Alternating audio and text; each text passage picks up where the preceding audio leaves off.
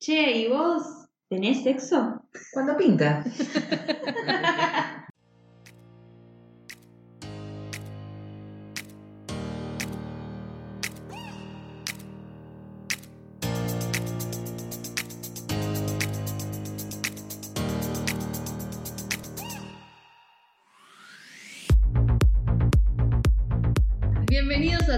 este nuevo episodio de Mal Viaje. Hoy estamos acá en un episodio especial con mi señora madre. Patricia, bueno, me presentamos. Melanie Hola. Russo, quien habla. Hola, ¿qué tal? Mi nombre es Patricia, la mamá de Julieta. eh, Julieta quien habla. Bueno, en el episodio de hoy va a ser como más un confesionario, un debate, un preguntas y respuestas, un ping-pong, como quieran llamarlo, entre nosotras y mi madre. O sea, me voy a dejar expuesta, básicamente. Son preguntas que por ahí siempre le quisimos hacer a nuestros padres o a nuestra madre en este caso, pero nunca nos animamos o simplemente, no sé, era como anotar a ver qué cosas, wow, nunca había pensado que le podía preguntar. Sí, justo aprovechamos que con mi mamá tengo bastante confianza, demasiada. Eh, así que nada, la, la trajimos para usarla para esto y, y también Usarla, che. Usarla, Bueno, Cualquier obvio. cosa nos mandás a cagar o no. Eh, obvio. a todo momento. Claro. Claro, y acá represento a las madres. De Mel. Bien. ¿Viste? Por más, por más que no seamos hermanas, casi, boluda. Casi, casi. Bueno, bueno, vamos a empezar por la que saben todos y creo que es como la que más esperan, que es el debate en cuanto a drogas. A ver, primero, madre está al tanto que nosotras consumimos estupefacientes, sustancias ilegales. ¿Qué, qué pensás de eso? Eh, bueno, pienso que no estoy para nada de acuerdo. Sí comparto lo que pasa a veces con el cultivo de marihuana, que prefiero que lo hagan en casa y que no vayan a comprar a cualquier lado. Eh, pero después de otra clase de drogas, no, no estoy de acuerdo porque no sé lo que se meten en el cuerpo. Por supuesto, el miedo de toda madre. ¿no? Bien. Eso. Bien.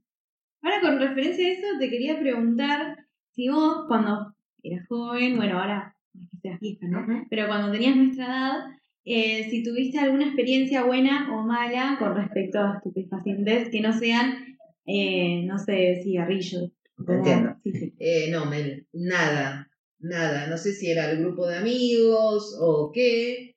Realmente ni cerca, ni nada. No, no, no. ¿No había ningún marquero en el grupo? No, ¿sabes que no? Eso me sorprende, tipo, en los Y era 80. de los 80, mm, mucho rock nacional, mucho baile, mucho recital, pero no, no, no. Y eh, a veces que Julieta me dice, sí, probá, eh. No quiero. Yo la quiero hacer probar porro y ella no quiere. No, no me llama. Y eso que soy un fumadora y por lo general. Pero no, no, nunca No, no me quiere. llamó. A veces también te, te sé que tengo una personalidad adictiva y eso también me genera cierto pudor o miedo, ¿Cómo reserva, como diciendo, no, yo... Si pruebo, me meto en las blancas. Y no sé, no, no, no, no lo sé porque nunca lo... Fue, ya te digo, de mi círculo, ni tampoco lo busqué, ni nada. Eh, sí, el alcohol, común, pero... Mm, A ver. eh, ¿Qué sí, escabias? ¿Qué te gusta escabiar, Y a mí me mamá? gusta el vinito como estoy consumiendo ahora, Está tomando un vinito mientras graba, o sea, se eh. hace la sana, pero de sana nada. pero sí en la adolescencia de todo. Eh, Bebida, todas. Te detonaste. Sí, total. Total. ¿Tenés así como lagunas en donde hubo noches en donde no me acuerdo cómo llegué de una situación a otra? Eh, sí.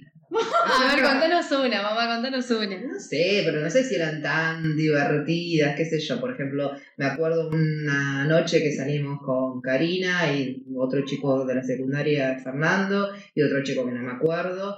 Y Ya se olvidó la Ya se olvidó. No, sí. Y estábamos todos muy, muy en pedo. Y terminó manejando Karina, que no sé cómo manejó Karina.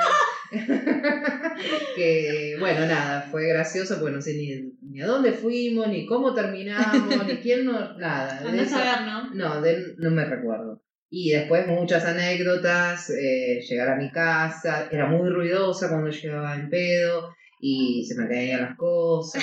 Típico.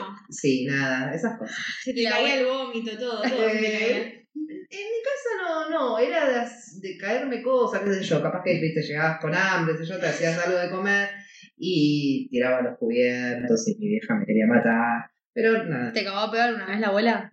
Eh, no, la abuela no. ¿El abuelo? Tampoco porque el abuelo no se enteraba. el abuelo dormía. No, claro, el abuelo con sus turnos. No, no, no. Fue trabajaba de noche en No, la no, no se fábrica. enteraba, no, no así se que. enteraba.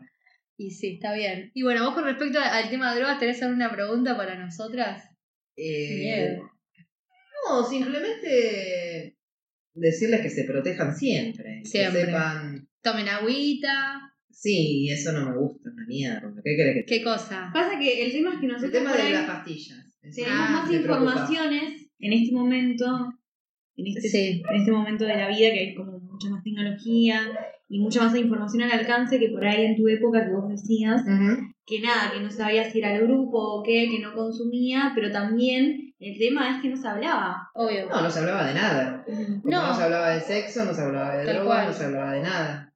No, de eso no se hablaba nada. Y encima no tenías un lugar para ir a consultar de última si nadie hablaba porque no sé. No. Obvio. No, ahora por ejemplo existen un montón de gente que, que qué sé yo, son bioquímicos o son médicos y te suben como un montón de información de, obviamente, a ver, dicen, no te puedo decir que no consumas porque seguramente lo hagas, entonces te voy a dar como las recomendaciones de cómo hacerlo de forma segura y a la vez uno también ya sabe cómo cuidarse en el sentido de, a ver, no le vas a comprar a cualquiera, no, no vas a consumir cualquier cosa, bueno, igual sí. ¿eh?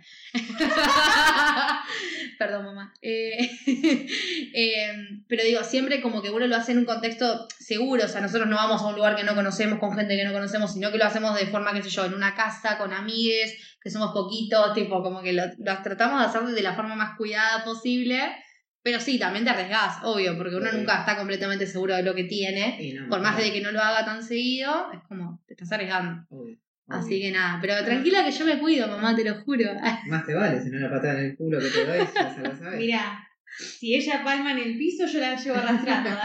Mirá, no, no, no sé. Por favor, contáctense con Te mamá. juro que sí, eh, te juro que sí. Sí, va a pasar, va a pasar. Ella me va a cuidar y yo la voy a cuidar. Em, bueno, a ver, Dime. tengo mucha curiosidad de qué se siente que salga un pibe de la concha, tipo, Parir. parir. Me da como mucha como curiosidad y a la vez como... Sí, vos Vasquito. tenés un tema, un aspecto especial con el Sí, tema de no. la maternidad, ¿no? Sí. No lo entendés. Eh, son decisiones, hija, son responsabilidades, es así.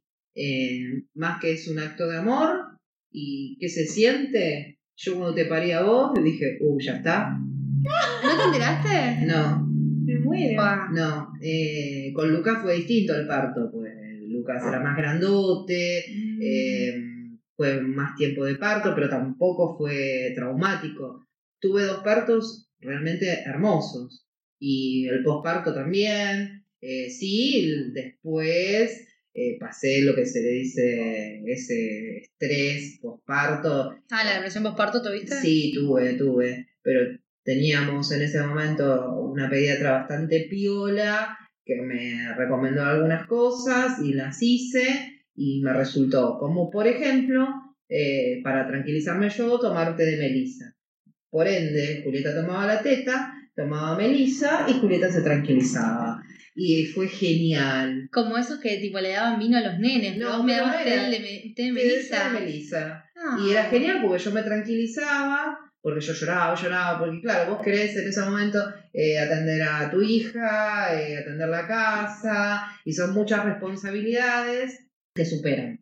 Pero con respecto a eso, pero después con mi caso, los partos, bueno, Claro, igual les depende mucho cada persona, obvio, obvio. obvio, obvio. Obvio, obvio. Pero nada, fueron partos muy... Pero a nivel físico, ¿qué sentís? ¿Como estar cagando fuerte o cómo es? Perdón la, la expresión, pero me, me da Sí, mucha curiosidad. sí, es eso. ¿Y la contracción qué se siente? Ay, ay. Eso también como un retorcijón gigante, una cosa así. Pero, ay, peridural, chicas, ahora no es tan complicado. No, ahora te mandan a cesárea los hijos de puta. Como que no. No, yo tuve, ya te digo. y como, como la- que nadie quiere que los tengan de forma la- natural. Compartimos la ginecóloga y es una mina anti-cesárea. Anti-cesárea, totalmente. Con Lucas, que con vos no tuve tanto trabajo de parto, con Lucas sí, y hizo todo lo posible para no ir a cesárea. Eh, son casos excepcionales en este Obvio. momento. Pero el otro día me, no sé si bueno, lo cuento, eh, fui al control ginecológico y me contaba que una mina le decía, no, yo no quiero ir al parto natural, cesárea. Y nada, ella y le hizo la cesárea porque la mina era una decisión de ella. Y después cuando terminó todo, le dijo que avisa no traiciona.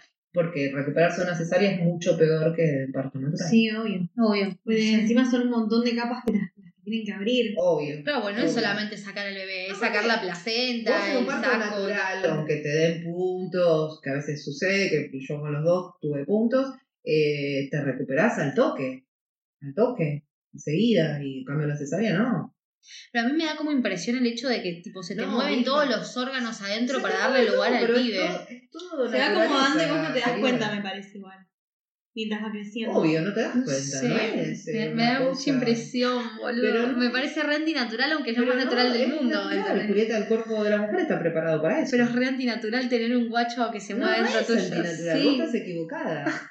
Estás Vos sos torta, Julieta, no Ah. Pero por más que tenga otra elección sexual, Ah. es distinto. Sí, Sí, no, embarazada jodiendo, igual. No Sí. entiende el concepto, no. No. entiende que el cuerpo de la mujer está preparado para tener hijos. Me, me, me da mucha impresión. Ok, yo te puedo hacer una pregunta. Ay, miedo. Eh, nada, eh, ¿qué te enoja de mí? Ah, eh, uf.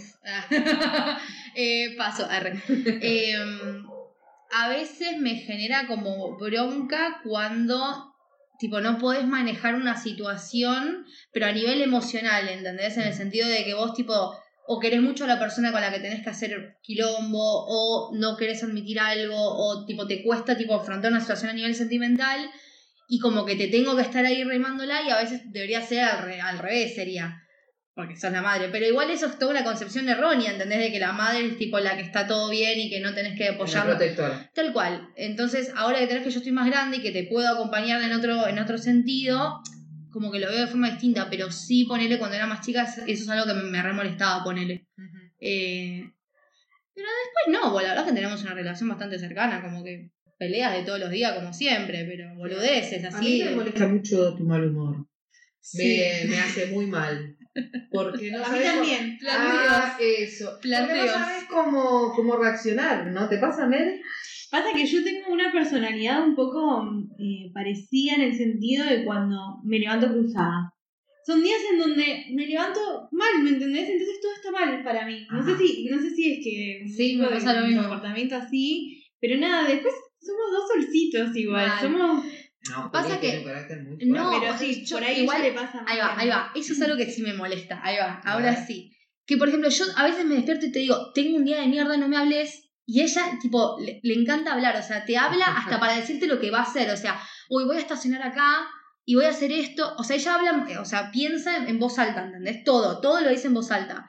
Y a veces me hace preguntas y todo, que tal vez no están mal, o sea, no me está diciendo nada de malo, pero yo ya le avisé que tengo mal humor y ella me sigue hablando. Es como, te odio, no me hables, o sea, porque sé que te voy a contestar mal, ¿entendés? Y vos después te enojas y es como, pero te lo avisé, o sea, te dije que estaba de mal humor. Pero me importa un carajo.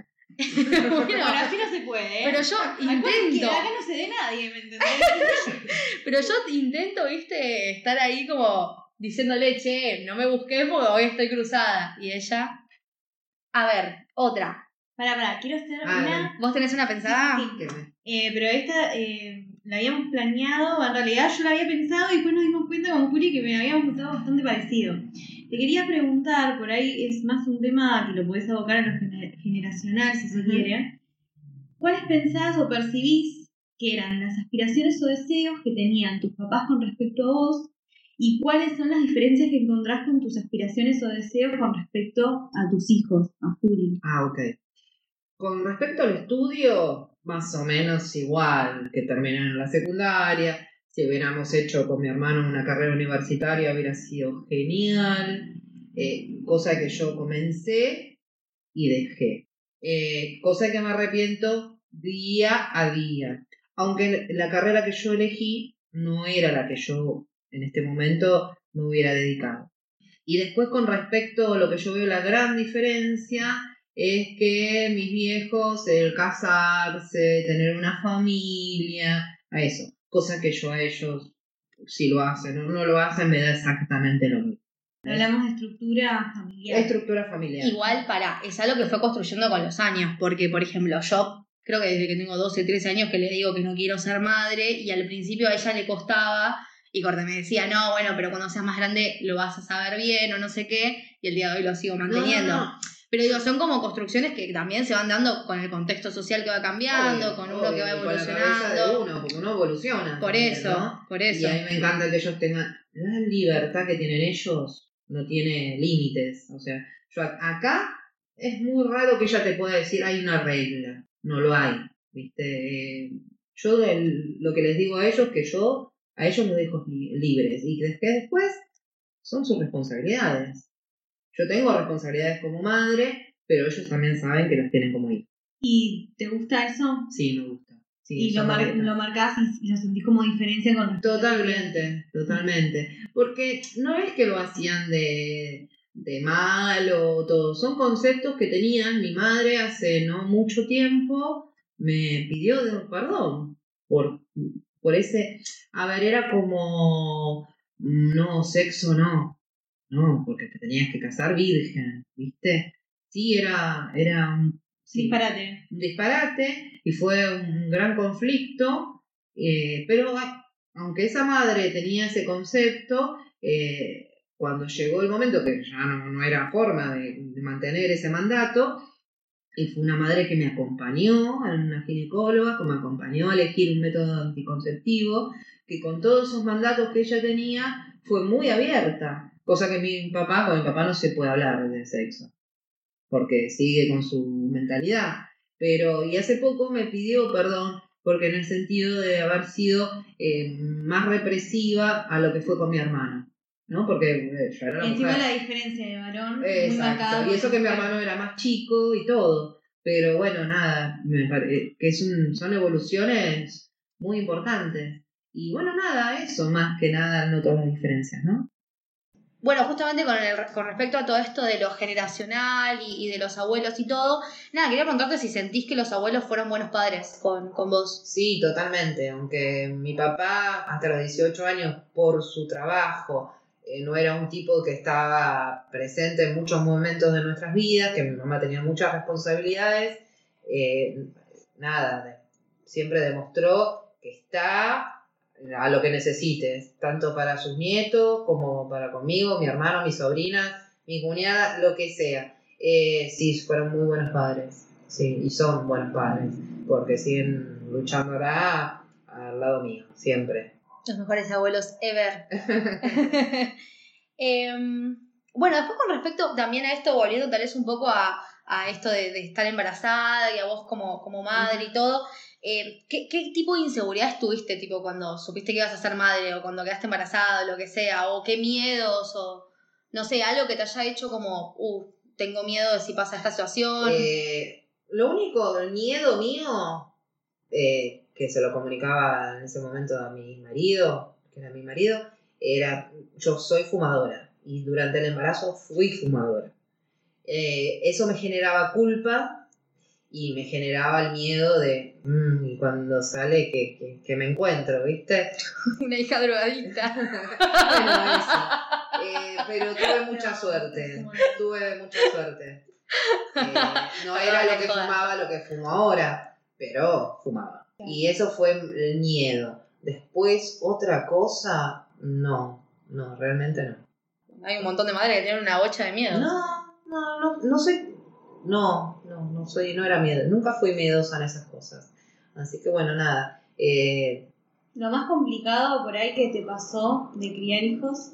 Y fue lo más complicado fue la operación de Juli, que fue un momento muy bisagra en nuestras vidas como familia, porque fue lo más fuerte. Pero Ah, para los que no saben, a mí me operaron de la espalda, de la columna, por escoliosis, porque no se entiende si no.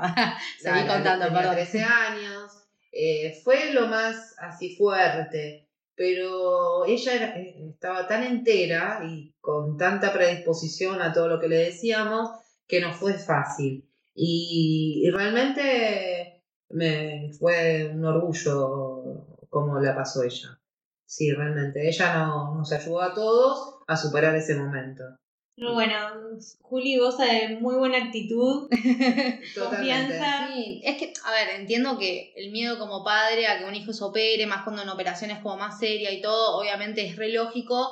Pero nada, yo tal vez como era chica, tal vez no dimensionaba tanto la gravedad del asunto y además yo en ese momento quería ser médica, flasheadas cósmicas. Pero bueno, nada, es como que yo lo, lo, miraba desde ese lado de, a ver, si yo quiero dedicarme a esto, tengo que confiar en que el que me lo está haciendo a mí es porque estudió y porque sabe. Perdón, yo sabía totalmente que estaba totalmente equivocada con la carrera que iba a seguir. Pero bueno, todos, mi hermano me decía, mi mamá me decía, mi papá me decía, todos decían, mmm, medicina. Sabíamos que no iba a por Bueno, eran flasheadas que tenía en ese momento, qué sé yo, tenía 13 años. Claro, no entendía nada, pobre. No, qué sé yo, era el pedo de Grey's Anatomy que vos veías y decías, ay, quiero no, ser médico. Yo creo que vos tenés una parte muy así sensible y humana como para dedicarse porque eh, yo la veo, nosotros tenemos un negocio familiar que es una confitería y yo la veo ella en el trato hacia las personas mayores, aunque parezca insensible totalmente, eh, yo, la, yo la creo muy capaz de eso porque tiene un don muy especial para tratar a, las personas mayores principalmente. Y se le acerca mucho a las personas, es como que tiene ese... Bacon. Mi gato está acá. tiene ese Participando. imán que está bueno. Y, y también lo veo con sus amistades que, que están ahí. ¿Viste? Y eso para mí es muy importante. Sí, como buena oratoria, si se quiere, como que sabe cómo llegar o comunicarse con, todas, con todos los estratos. Ay, me van a hacer llorar, chicas. no, pero no, no todo el mundo tiene esas amistades y ese apoyo y ese feeling con la gente, ¿no? Eso es eh, muy admirable. A mí me, me, me asombra y me gusta. Y me gusta. Son muchas experiencias que he vivido con Julieta, como cuando subía los videos a, a YouTube de Booktubers. Eh, a mí yo no entendía nada de lo que me contaban cuando empezó, ¿no? Y conocí un mundo muy lindo de parte de ella. Y eso me, generó mucha, eh, ¿cómo te puedo decir? Atención en lo que ella generaba en la gente. Bueno, bueno bien que lo Gracias. eh, nunca me lo habías dicho. Pero sí, sí. Eh, de gente que la iba conociendo y que me iba diciendo, este es el camino de Julieta, qué, qué, qué poder tiene de, de, palabra, que es lo que vos me, me decías, ¿no? Bueno, pará, volviendo al tema tuyo, Dale, se me pusieron a hablar de mí, me ponen incómoda. Todo sentimental. Vale, me van a hacer llorar, tontas. Eh, a ver, ¿qué es lo más difícil de ser madre? Tipo, si vos tendrías que identificar esto se me recomplica o esto me recuesta, ¿qué, qué es? Y no sé, una, no sé poner límites. No lo sé hacer. Me cuesta mucho. Y siendo madre, padre. Madre. No hace falta un padre. Bueno, sí, no hace falta. Eh, Innecesario. madre soltera. Madre soltera. Okay. Y más que capaz. Ok. Eh, me cuesta, me cuesta. Y a veces son tantas responsabilidades que, wow, agobia. Así que bueno, nada, si yo te quería hacer una pregunta, le hago a Julieta, ¿qué carencia te, te hago sentir? ¿Carencia? Sí, si sentís alguna carencia.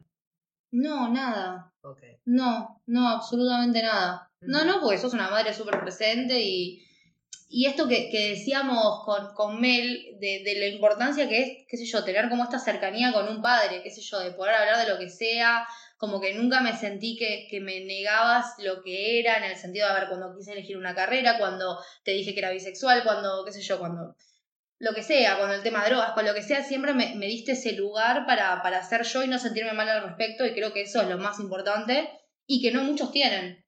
Eh, así que creo que carencia en lo absoluto, no, nada. No, Perfecto. no, no. ¿Vos, Mel, algo? Miedo. ¿Y vos qué relación tenés con tu mamá? Bueno, cambiemos de tema. eh, no, bueno, qué sé yo, mi mamá también eh, fue, si se quiere, una madre presente, bla, mis papás también están separados. Uh -huh. Este, y bueno, también eh, se separaron básicamente más o menos a la, a la misma edad. tiempo con nosotros. Sí, sí, sí, como ponele que a los 14, 15 años. Sí. Y bueno, crisis existencial a esa edad todo es una mierda para los chicos Obvio. porque no entendés nada, pensás que todo es horrible. Obvio. Este, pero bueno, nada, yo mm, me apoyaron cuando quise venir, pues, estudié en. La Plata, eh, con la carrera y eso, pero después es como que no, les recuesta. No, no, no, entienden ni, no entienden ni lo que estudio, creo. es como complicado, sí. Es que no es fácil la carrera que ustedes estudian en el sentido de entenderla y explicarla. Eh, yo creo que todavía no me acuerdo cómo se llama la... es comunicación social, pero Sí. me es difícil en- entender también, no, es- no me es fácil. Comprendo a tus padres que no entienden tal vez la carrera. Yo tampoco termino de comprender. Sí, me sigue preguntando, Sí. ¿y vos de qué trabajarías? Claro. Eh, eh, sí. no sé, mamá, la verdad todavía no lo sé. Tenés que escuchar el podcast anterior que hablamos de los emprendedores y que esto es una generación de emprendedores porque básicamente Sí. nos inventamos el trabajo. Totalmente, Sí. totalmente. Y eso está, está Sí. muy bueno. Eso está muy bueno. Eso es así. Sí. Ah, justamente hablando de eso, del episodio anterior, esto que hablábamos de sentirse un fracasado, un inútil, eh, tal vez queríamos hablar de si vos en algún momento te sentiste de esa manera, porque digo, a ver, vos transitaste tu, tu si, se, si se diría tipo juventud o, o casi adultez en los 90, que fue cuando, nada, se estaba dando toda este, esta vorágine también social como está ocurriendo ahora. Entonces tal vez podíamos compartir cosas que por más que no sean la misma situación, podía llegar a ser parecido. Sí, muy parecida, bastante parecida. Yo termino la secundaria en el año 89, transición entre Alfonsín, Menem. Bastante complicado. Trabajo de nada, de Mm. nada, pero de nada, porque fue un momento bastante complicado. Sí, sí, uno se siente un inútil, un fracasado, porque no podés aspirar a lo que vos tenés ganas de hacer, que es mantenerte, eh, ser independiente. Eso es lo que uno tiene ganas de ser, ser independiente, no depender de nadie más.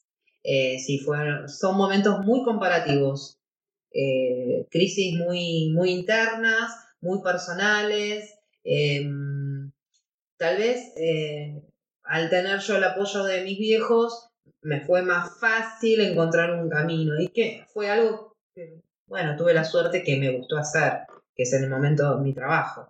Sí, igual ahora nos sentimos menos solas, si se quiere, porque claro, es el hecho de, de vivir con incertidumbre sobre tu propio futuro y de tener miedo de no, no saber si vas a comer o no por el resto de tu vida, lo básico.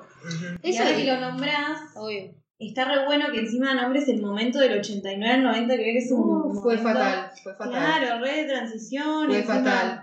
Fue como les pasa a ustedes que tiran currículum o lo que sea. Y yo era, bueno, mi, mi gran amiga es Karina, y era salir las dos, porque en ese momento se tiraban los currículum a mano, eh, salir ella por una vereda, salir yo por la otra, y nada, no conseguir nada, nada, pero de nada, ¿eh? Y nada, fue, son momentos que ahora yo entiendo a ustedes que se, que se ayudan entre ustedes y es genial eso. Antes no teníamos esa posibilidad.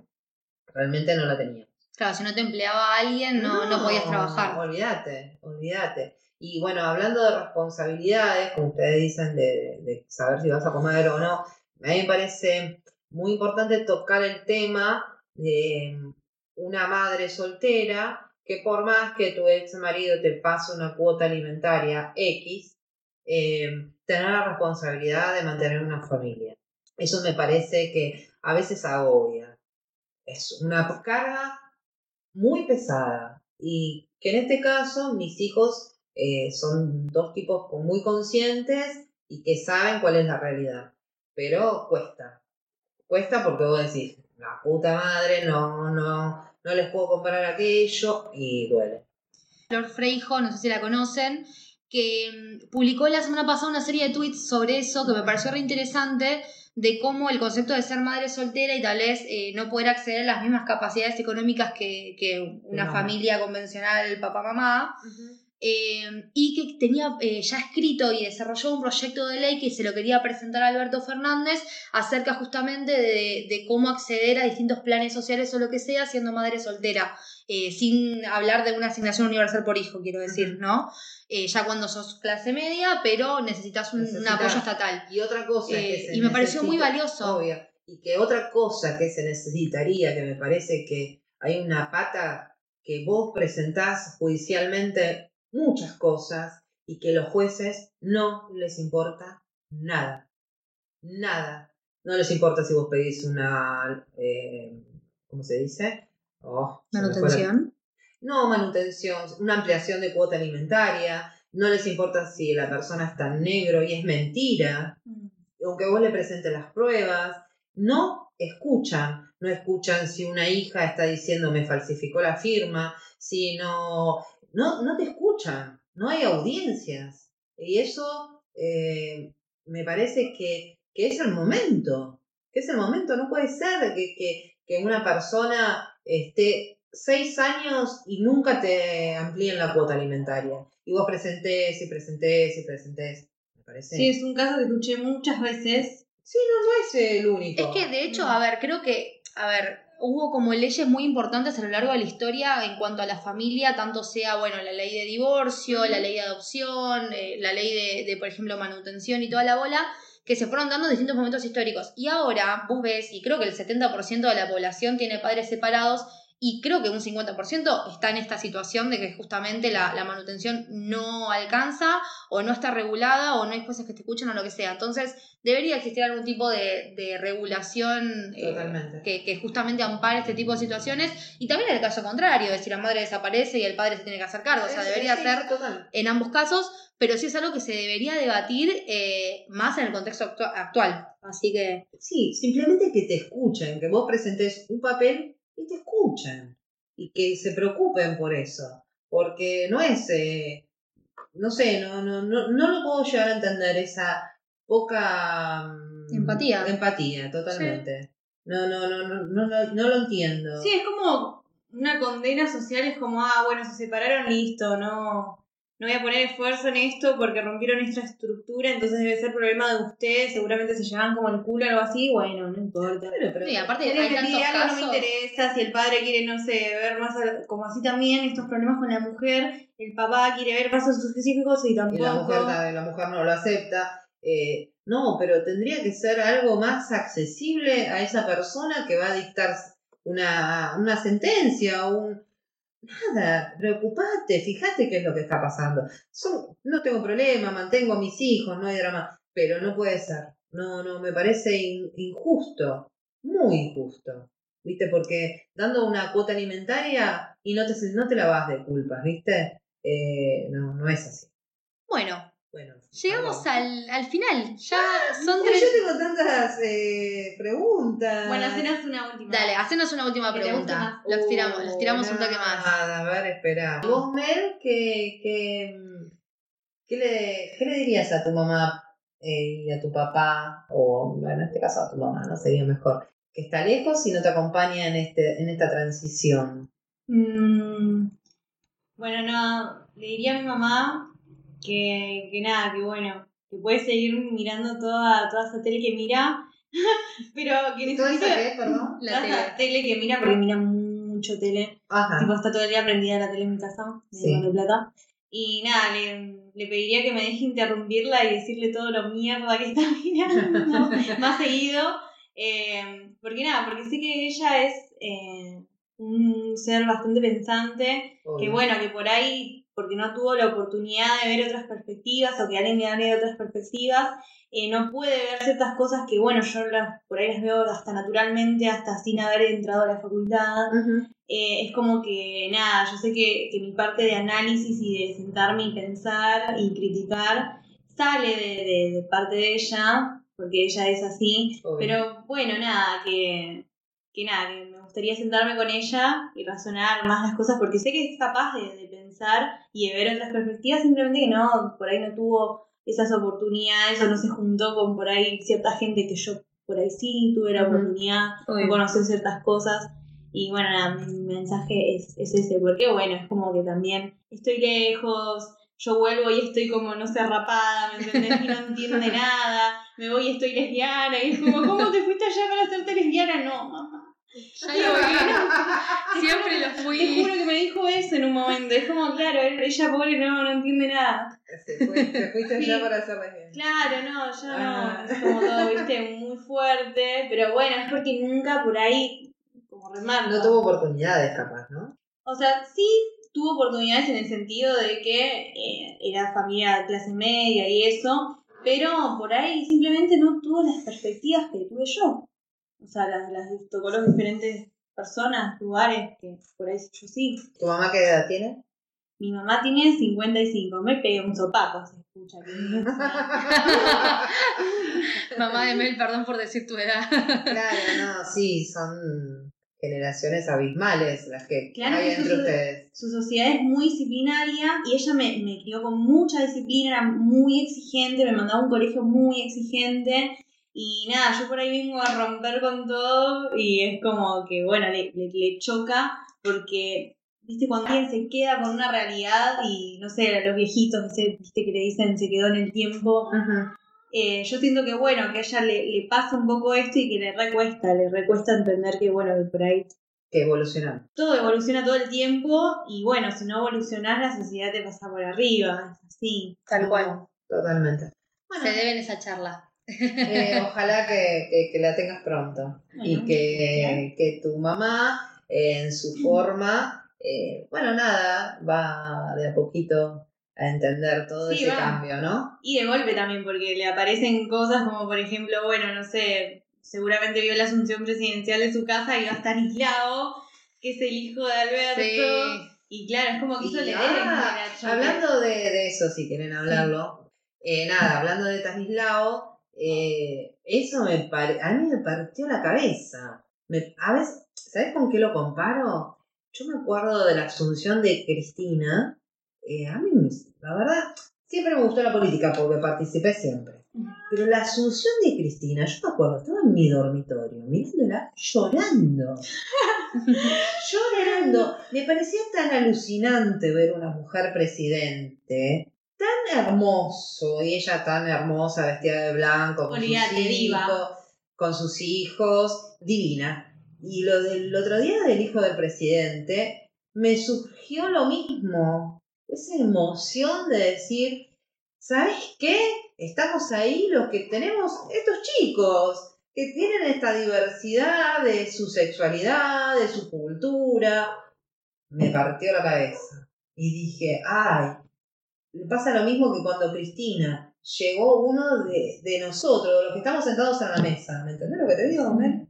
Nada, eso. Es, es bastante emocionante porque además es otra forma de visibilizar justamente, como dice mi, mi vieja, todo este tipo de, de situaciones que hoy están en lo cotidiano y que hasta hace unos años era impensable que un chico que es bisexual, que es drag queen y todo, encima hijo de un presidente, salga a decirlo orgullosamente y que el papá, que en este caso es el presidente, no lo quiera ocultar. Porque en otros años... Obvio. En otros años, los hijos de políticos que eran eh, gays o lo que sea, lo tenían que ocultar. O sea, no había chance de que eso estuviera en, en la- en lo bueno, mediático. Eso el otro día lo, lo- le decía, no me acuerdo, creo que al abuelo, eh, le decía, papi, acordate, Alfonsín, ay, la mujer, ¿qué? Sabíamos que estábamos todos, que estaba separado, que tenía otra mujer en cualquier lado. Y ahora Alberto fue con la mujer que no está casada, que es Fabiola, y con el hijo que es drag queen, y tenía su novia. Me pareció alucinante. Además ahí me parece que fue justo el momento en donde se vio el, el paso de generación en generación, pero muy, Sí. pero muy marcado. Totalmente. Pero de, de una vez por todas. Eso, como- exacto. al fin. Eso, por fin. Eso es lo que te digo, es ese- esa forma de decir, bueno, flaco, es lo mismo que nos pasa a nosotros en casa, es lo que nos está pasando a nosotros en casa. Y además que él lo tome con tanta naturalidad, ¿no? Porque digo, cuando los medios quieren poner como la trabita de decir, ay, pero viste que tu hijo esto, y sí, ¿qué tiene? Tipo, ni siquiera le da como gravedad al asunto o lo quiere explicar o lo que sea, no, simplemente lo da como algo, sí, esto pasa, es normal, listo, punto, chau. Ni siquiera habla del tema, pero porque siente que es una estupidez hablarlo porque es una estupidez. Ahora, si vos me Eh, decís, estamos hablando de una persona que que tiene sus amigos, que tiene su trabajo, que tiene su pareja, que no estamos hablando de un asesino, de un violador, no, no, que tiene una sexualidad distinta. ¿Y cuál es el problema?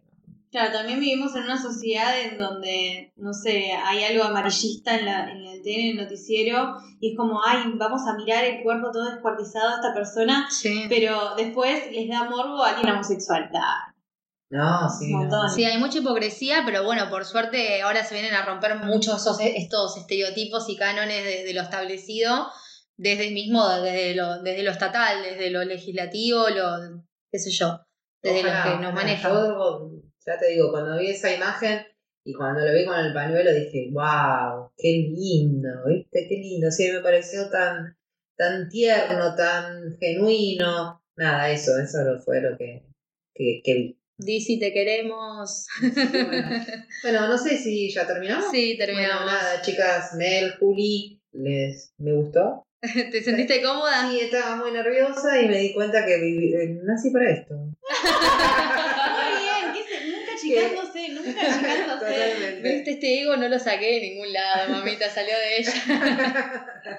Así que nada, la vamos a invitar más seguido. Seguramente a otros le, le- le hubiera gustado mucho compartir este tipo de charla con sus padres. Entonces, nada, queríamos romper un poco el hielo con esto, romper este tabú de que se puede tener confianza con un padre, obviamente sin zarparse, porque no le voy a hacer preguntas desubicadas, pero sí dentro de. O sí. O sí, mamá, ¿tenés sexo? Eh, pero dentro de, de ¿No nada. de mi delfín? Ay, mi mamá tiene un delfín vibrador. Tiene un delfín vibrador, mi mamá. Esto es un bajón. Que me lo regalaron como masajeador. Y sí, y sí, mamá. Bueno, estamos contando mucho. Pero síganos en Instagram. Sí, Cambiando de Malviaje, tema. Malviaje Podcast en Instagram, vayan a seguirnos, vayan a seguir escuchando el resto de los episodios, que este es el anteúltimo de esta temporada. Lo que lo pueden termina. encontrar, para que los que no sepan, en YouTube también. Sí. Porque muchos me preguntan, no, pero no tengo Spotify en el celu. Bueno, pero en YouTube también lo puedes escuchar, así que escúchalo. Está en todas las plataformas, así que nada, vayan a escucharlo y vamos a seguir hablando de este tema en, en el Instagram, así que también vayan a seguirnos como ya dijimos. Bueno, nos vemos hasta la semana que viene. Besitos, besitos. Chau, chau.